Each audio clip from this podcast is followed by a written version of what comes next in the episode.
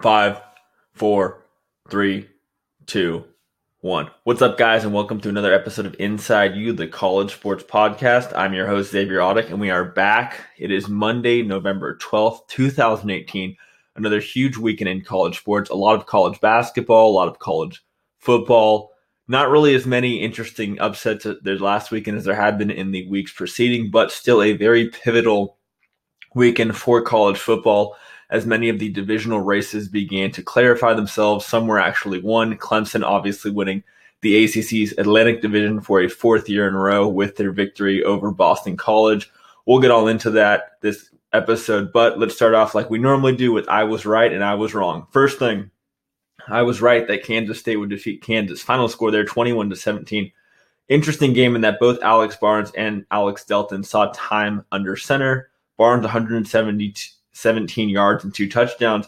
Delton scoring the goal had touchdown. If you saw one of the big highlights from the game, it was Kansas tight end Marvin Saunders attempting to hide a penalty flag against the Jayhawks. Very hilarious. If you hadn't seen, go check it out. But Bill Snyder's team getting the job done there in their rivalry game, and David Beaty's team unfortunately unable to give him that last victory so far in the remaining time he has as the Jayhawks head coach. So then I was wrong that was Wisconsin would defeat Penn State. Final score there 22 to 10.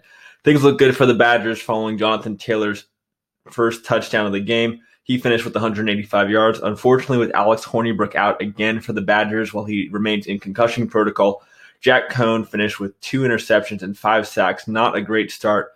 Unfortunate start for Jack Coan having to do his first start on the road against a very good and underrated Penn State team, but that's just how it goes the Badgers continue to slip from what people thought would be a very interesting year. It'll be interesting to see where the Badgers go from here. Remember that both Taylor and Hornibrook could come back next year. Whether that happens, though, remains to be seen. Then, I was right that Ohio State would defeat Michigan State. Final score there 26 6. Very much a game of field position. Drue Chrisman, the Buckeyes punter, had punts that landed in the 5, 6, 3, 1, and 2 yard line in the second half he did such a great job that he was actually interviewed after the game. Rarely do you see a punter be interviewed. That just shows you how good of a job he did.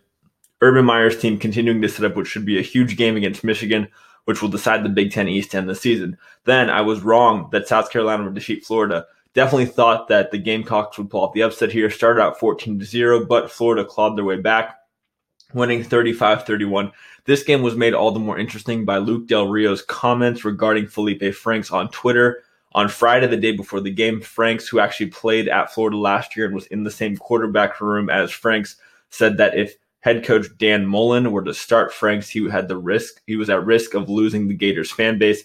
To me, it was a bit of a childish remark, considering the fact that these guys were just teammates. What made it even more ridiculous to me was that news of Kyle Trask, Franks' backup, breaking his foot and literally leaving the team with Franks as his only option even with the that adversity and some of the other adversity that Franks had to deal with this week, they were able to not only come back from down 14-0, but also down 17 points in the third and pull off the victory in what was a huge game for Florida fans as Dan Mullen was able to defeat former Florida head coach Will Muschamp. So kudos to the Gators. then I was right that Arizona State would defeat UCLA. Final score there, 31 to 28. Very much a game focused on Eno Benjamin, the stellar Sun Devils running back. He finished with 34 touches for 182 yards and a touchdown, and N'Keal Harry continues to do a great job solidifying himself as arguably the best wide receiver in college football. Seven receptions for 100 yards. This was a game that, really centered on starting quarterback Manny Wilkins. This was his last game as a Sun Devil for a guy that's faced a lot of adversity, had not an easy time in Tempe. It was a great way to go out with a win. The Sun Devils still very much in the hunt for the Pac 12 South, although with Utah pulling off their own victory over Oregon, even without starting quarterback Tyler Huntley and starting running back Zach Moss, the Utes are still in first place in the South. So then I was wrong that Oregon would defeat Utah. Final score there 32 to 25. Shelley in relief, two touchdowns. Armand Shyne, 174 yards rushing. Utah still in control of their destiny in the Pac 12 South there. Matt Gay, the Utes kicker, got tons of opportunities, six field goals on the game and that allowed the Utes to remain in control of their destiny in the Pac 12 South race. Then I was right that Pitt would defeat Virginia Tech. Final score there 52 to 22. Taking a huge step to the ACC Coastal Division Championship, the Panthers took in this game. Qadree Ollison, 235 yards, three touchdowns. Pitt now, Virginia Tech, excuse me, now very much at risk of missing out on their 26th consecutive bowl streak. They're four and five and need to win two of their last games to make themselves bowl eligible. Very difficult thing to do for this Virginia Tech team, which has been played all year long by the injuries that have cost Bud Foster's defense. The real story of this game Pitt averaged an insane 13.9 yards per play. Wow. And Pitt continues to look like they're going to be the team that will come out of that Atlantic ACC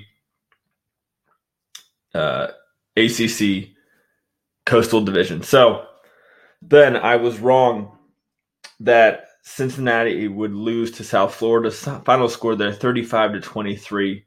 This game very important because not only did Blake Barnett, South Florida starting quarterback, sit out, but Michael Warren finished with four touchdowns in his absence, and it set up the game day treatment, which Cincinnati and Central Florida will get this weekend when Cincinnati travels to UCF, which will be a huge group of five game. Central Florida, if you recall, very much at odds with college game day, not feeling like they're getting the treatment or the respect they deserve for their impressive 23 game winning streak. Going to get a full opportunity to showcase what they can do as they look to hopefully crack into the college football playoff top four, although I don't see that happening then. I was right that Clemson would defeat Boston College. Final score there 27 to 7. This game was plagued by injuries in that Eagles starting quarterback Anthony Brown went down on his first series. He would not return to the game, being ruled out with an internal injury of some kind. Clemson clinching the ACC Atlantic Division Championship for the fourth straight year. Michael Walker really the only bright spot for the Eagles offense following the loss of Anthony Brown. He had one punt return for a touchdown and a second one that would have been a touchdown had it not been called back for an unfortunate block in the back penalty. Very much a sad game for the Eagles, who were benefiting from their own game day treatment. Clemson, though, just continued to be tr- too overmatched between their defense and Trevor Lawrence has continued to develop. The Tigers look like they're going to run through the rest of the ACC schedule untested. So then I was wrong that Troy would lose to Georgia Southern. Final score there 35 to 21. Troy now 6 0 in Sunbelt play, following the Trojans scoring 32 unanswered points to seal the victory here. And Neal Brown with all of the coaching vacancies that are already out there, very much in the running for a potential Power Five job. More on that in a few minutes. Then I was wrong that Akron would, excuse me, that Eastern Michigan would not cover against Akron. Well, they did win the game 27 to 7. The line was only 13. They were assisted by Akron's three touchdown, three interceptions. And with that, they failed to cover. Then I was right that Texas would defeat Texas Tech. Final score there 41 to 34. Texas, though, blowing a 17 point lead in the fourth quarter. Sam Ehlinger, though, four touchdowns and assisted by their defense stopping Jett Duffey on a crucial fourth and one. Ehlinger's last touchdown pass of the day occurring to Jordan Humphrey, in which was reminiscent to many Texas Tech fans of the catch that Michael Crabtree had from Graham Harrell to defeat the at the time number one Longhorns. Then I was right that Boise would upset Fresno State. Final score there 24 to 17. Rypien 269 yards passing, another touchdown to one interception. The real story, though, the 49 yard strike they had to Khalil Shakir, which really put this game in the bag for the Broncos. And with that victory now, Boise State very much has an opportunity to come out of that Mountain West Mountain Division, even though they do still trail Utah State. And then I was right that Temple would defeat Houston. Final score there 59 to 49. Ed Oliver out again. That's the third straight game. In his absence, Ryquell Armstead ran wild, 210 yards and six touchdowns. Yes, you read that right. So eight and six last weekend. Very much an interesting weekend in that while there wasn't as many high profile matchups as we're going to get with now we're entering that rivalry portion of college football season, certainly some very pivotal games and that they continue to set up and solidify who will be playing in their conferences championship games in the next few weeks. And they give us some good comparison opportunities to look at as the committee now looks to boil it down to those four top teams. So that moves us along to the biggest stories in college sports right now. The biggest one, no real surprise, Bobby Petrino is out as the University of Louisville's head coach. This comes following the two and eight season that the Cardinals are currently undergoing, seven straight losses to that And this was very much rumored to be in the making for a long time, although up until recently, Petrino's rumored 14 million buyout was what kept him as the head man there. However, following a very unfortunate loss to Syracuse this last weekend, new Louisville athletic director Vince Tyra decided to make a change. Also, they decided to let go of Nick Petrino, Bobby's son and quarterbacks coach, as well as his son in laws, LD Scott and Ryan Beard. This is very much an appetizer for what could occur at Kansas State if Bill Snyder is either forced to resign or resigns on his own in the next few weeks. And that while they were winning and when they were assisting the program, a lot of these hirings that are kind of questionable are overlooked. But when it comes time and losing and they need to make a change, it just makes the separation even more difficult. That leaves interim head coach Lorenzo Ward very much short staffed as they look to prepare and finish out their last two games and also it'll be interesting to see what happens there. Now, it's no secret that this this Louisville job, very much the people in Louisville that are decision makers are going to target Purdue head coach Jeff Brohm. But Brohm initially has kind of cooled some of those flames, saying he's not really interested in right now. Now, what I want to note there is that Brohm's team is currently five and five.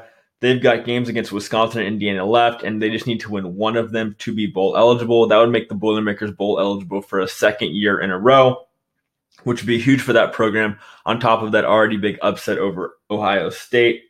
Certainly, though, after that, very much a possibility that Brohm were at least to investigate the job, but it doesn't really surprise me that he is looking to kind of fan the flames a little bit, given that Vince Tyra is going to very much have to make uh, appearances to him.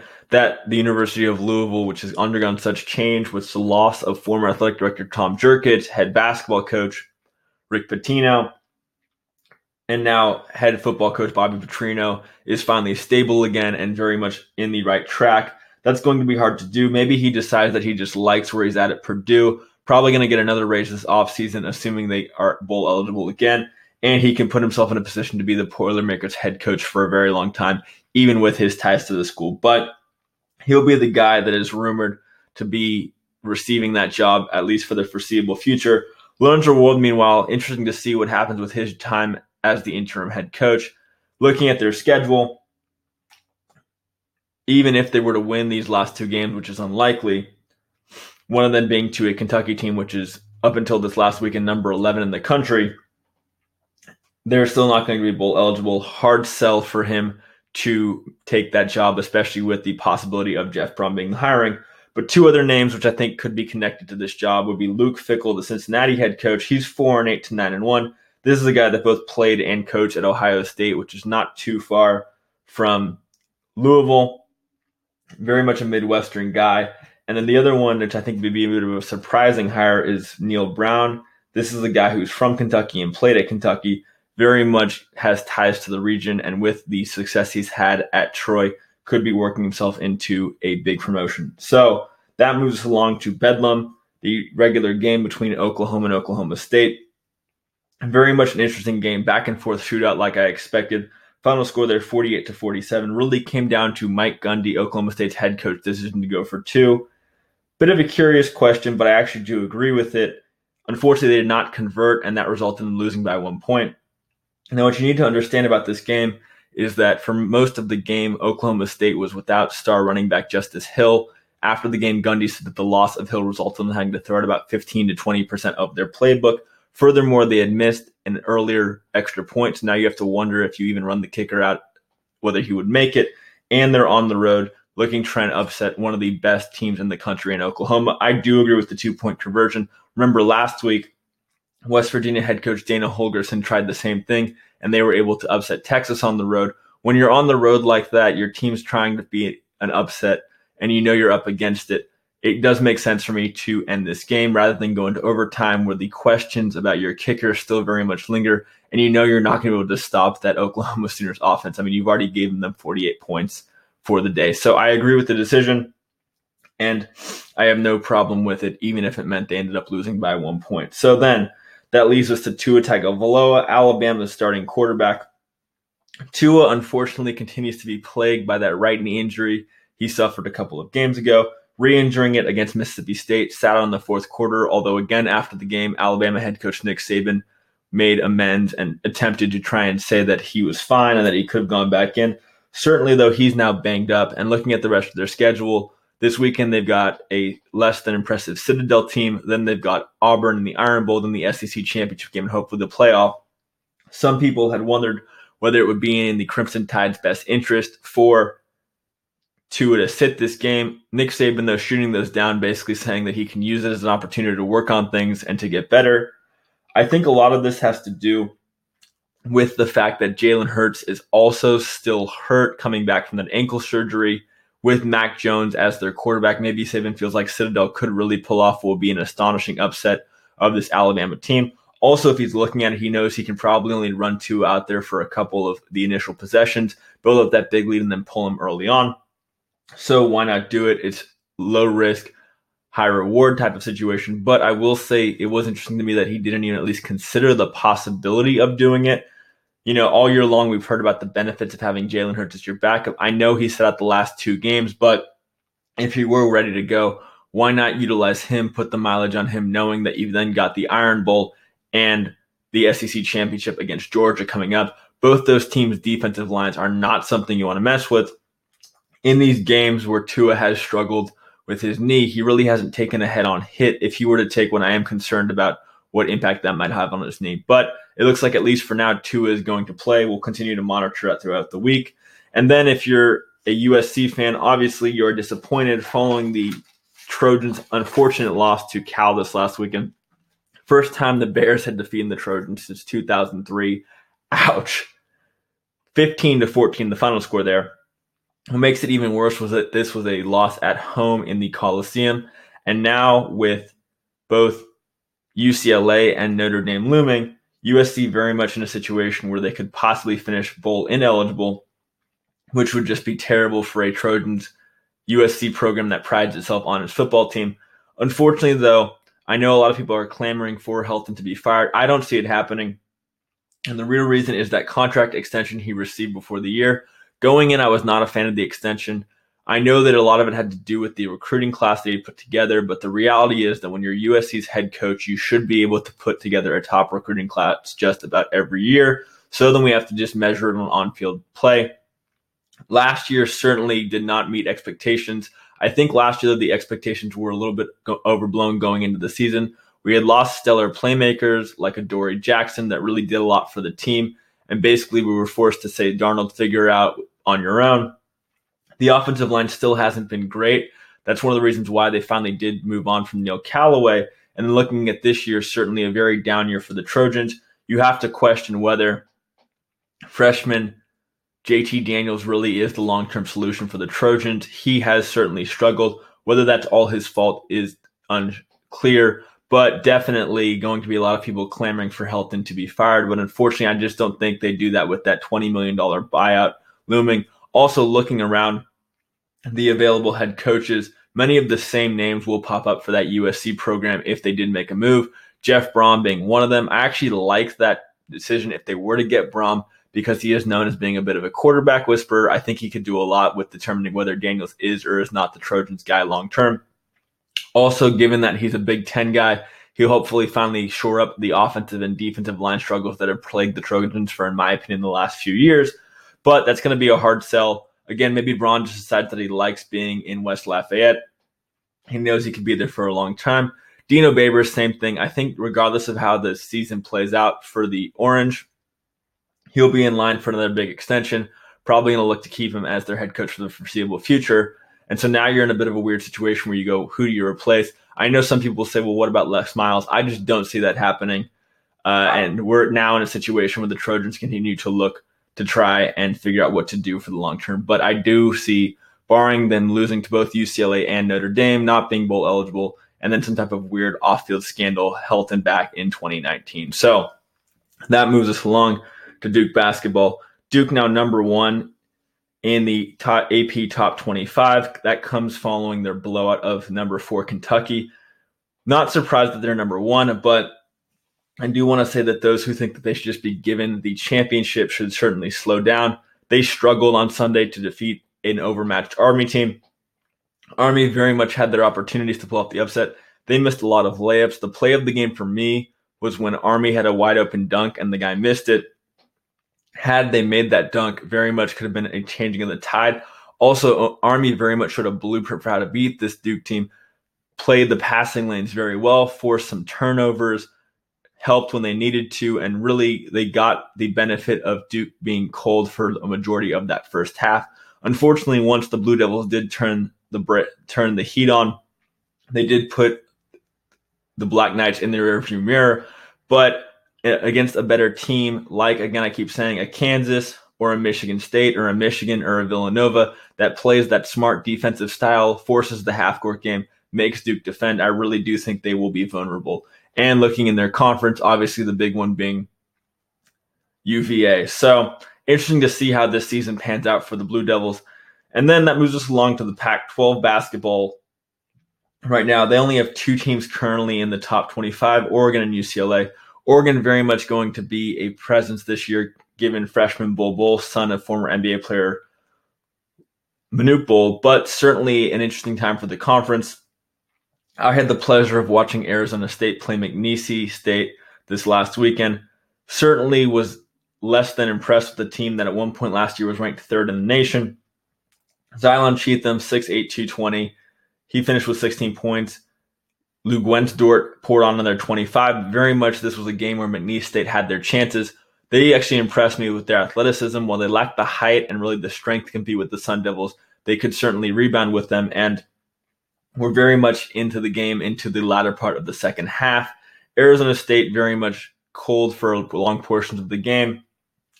And what really allowed them to separate themselves in that game was really pounding it into the middle, posting their guards against these smaller McNeese State guards, which they won't be able to do against some of the better teams. So if you're looking for a third team to come out of the Pac 12 and compete with Oregon or UCLA, I don't see the Sun Devils being that team. UCLA very much in a transitional year. I think they finally look to move on from Steve Alford. He's a guy who I don't think people wanted him to get the job in the first place. He was kind of a by proxy guy really never had the success at New Mexico State that people were looking for. I think this is the year where he's either going to have to take this team to at least the Sweet 16 or they look to finally move on. Washington, I think people were hot on, but they got blown out by Auburn over the last weekend. USC lost to Vandy, and then tonight Stanford lost to UNC 90 to 72. So, for a conference that's already struggling to stay relevant in football, Washington State really the only program right now on the national radar.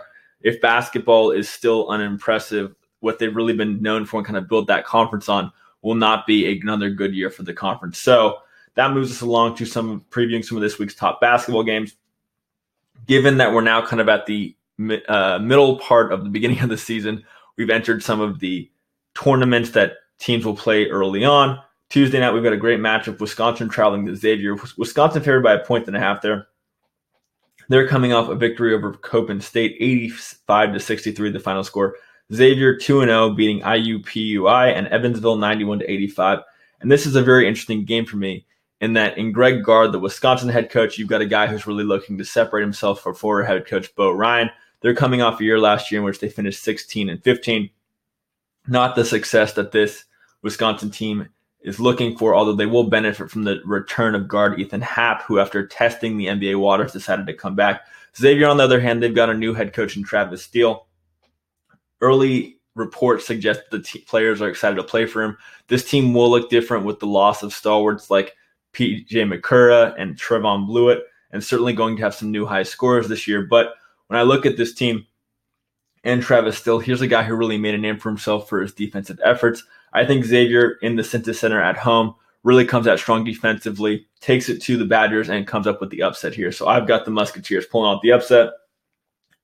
Then Memphis traveling to LSU. LSU favored by 11. Will Wade, LSU's head coach, certainly entered the season with a lot of hype. Unfortunately, the the sentiments on the Tigers have faded a little bit with him being named many times in connection with the pay for play scandal that is still working its way through the court system. Memphis, on the other hand, entering the season with a lot of hype, having f- hired former standout player Penny Hardaway as their new head coach. They're coming off a 76 61 victory over Tennessee Tech. And Memphis and Penny Hardaway are really looking to have a good enough year to entice Wiseman, the standout basketball player, to stay in state rather than go to Kentucky. Certainly, I think they picked up a little bit following the Wildcats' season opening loss to Duke, but still going to be a hard sell there. Definitely an uphill battle. LSU coming off a victory over UNC Greensboro 97 91.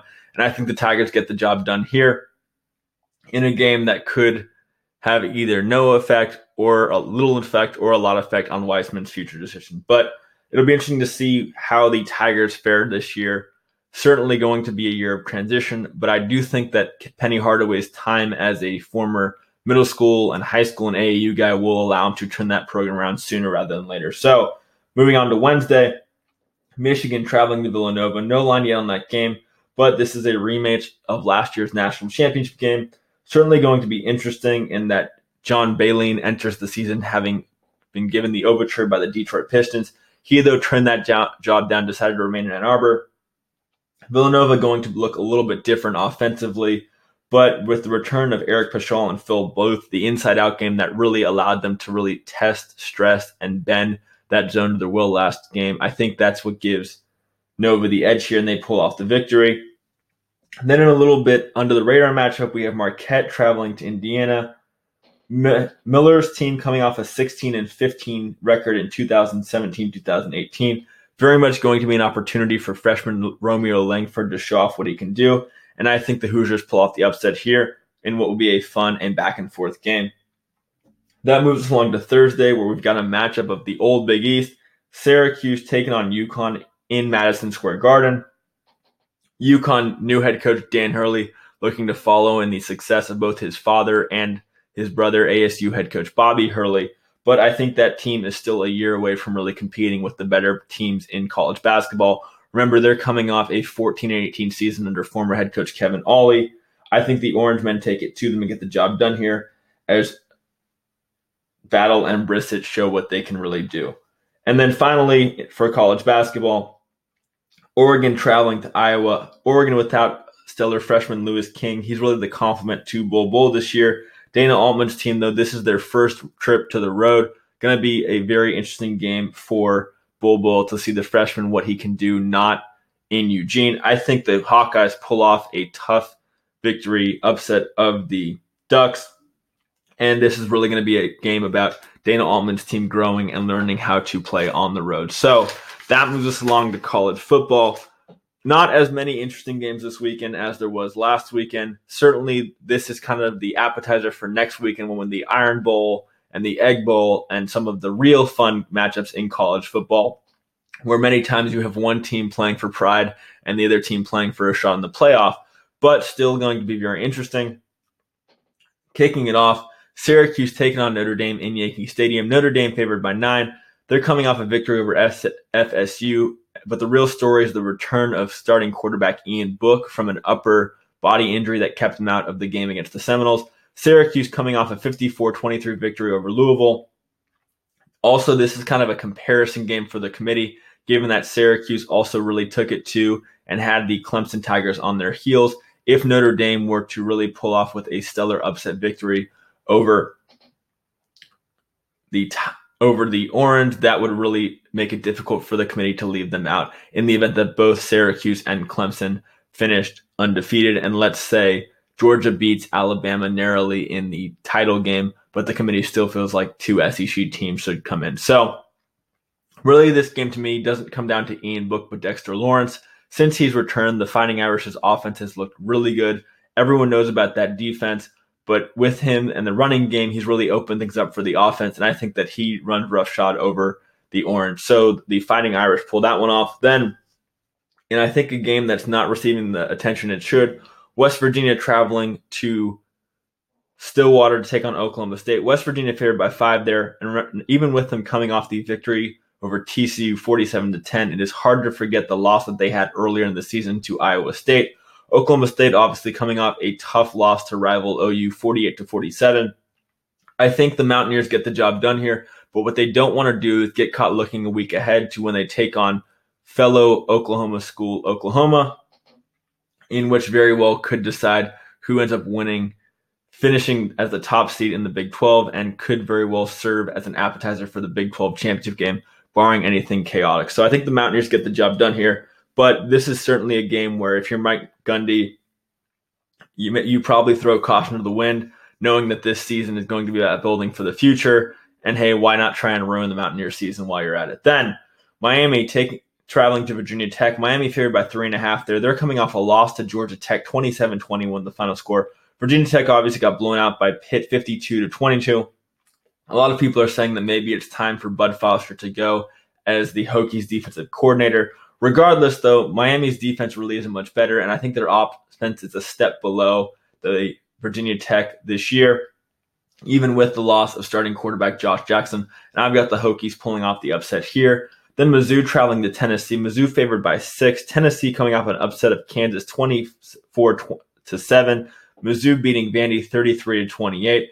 And Tennessee very much has an opportunity to finish bowl eligible in Jeremy Pruitt's first year, which would be huge if they can win this game and then in a week at Vandy. Looking at this Tennessee team, well, they've certainly had their ups and downs, they have gotten better each week. They got a huge confidence boost upsetting Kentucky last week, and I think the Vols get the job done here and take a huge step to possibly finishing bowl eligible in Jeremy Pruitt's first year. So I've got them pulling off the upset.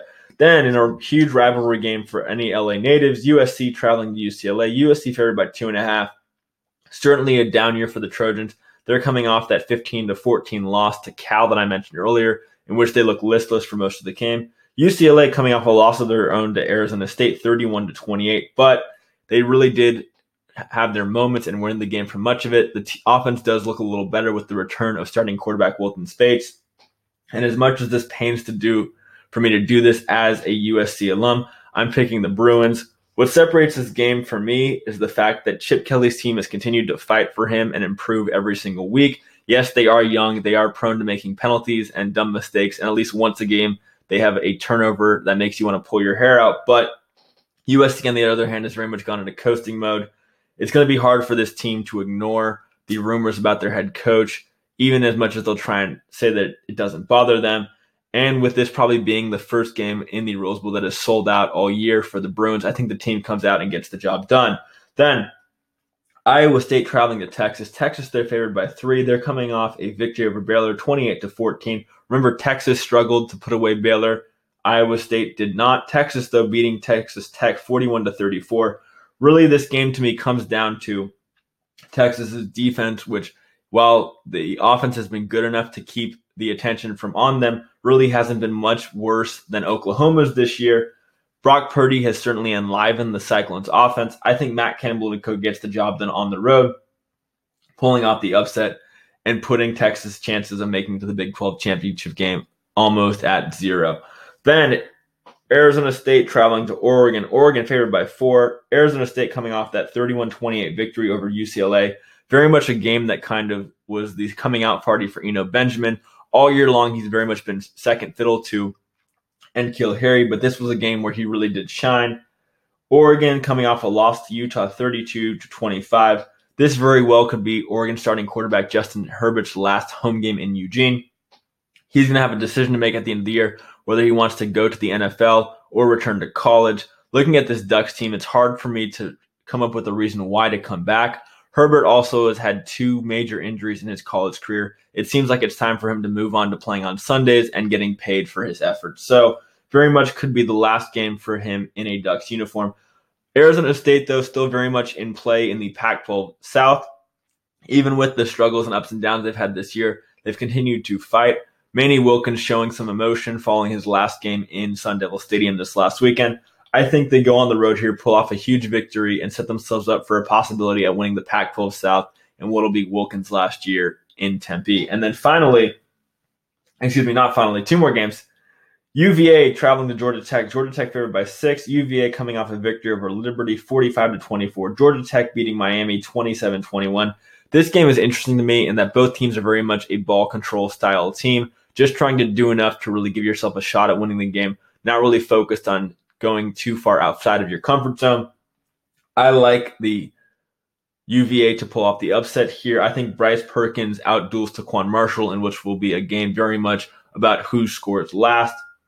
And then Michigan State traveling to Nebraska. Michigan State favored by a point and a half. They're coming off a loss to Ohio State, a tough, tough loss for the Spartans. Very much a game where the offense just never got going. They even went so far as to take a safety just in hope of flipping the field on the Buckeyes. Nebraska, though, coming off a victory over Illinois, 55 to 54 to 35. I think Scott Frost, even with his team now out of bowl eligibility, pulls off one big victory over the year. Looking at their schedule, they get Iowa at Iowa in a week. This is their last home game of the season, and I think they leave those within Lincoln on a high note, pulling off the upset over the Spartans. So that's it for me today, guys. I will be back on Wednesday for Group of Five Wednesday. It'll be another huge episode of Inside You, a lot to discuss. We'll preview all the top Group of Five matchups. I'll give you my updated Heisman Trophy standings, and we'll continue to look at some of the interesting storylines in college sports, as well as preview some of these top basketball games for the weekend now that we are in this tournament mode. So that's for me today, guys. This is Inside You, the college sports podcast. I'm your host, Xavier Audick, and we are signing out.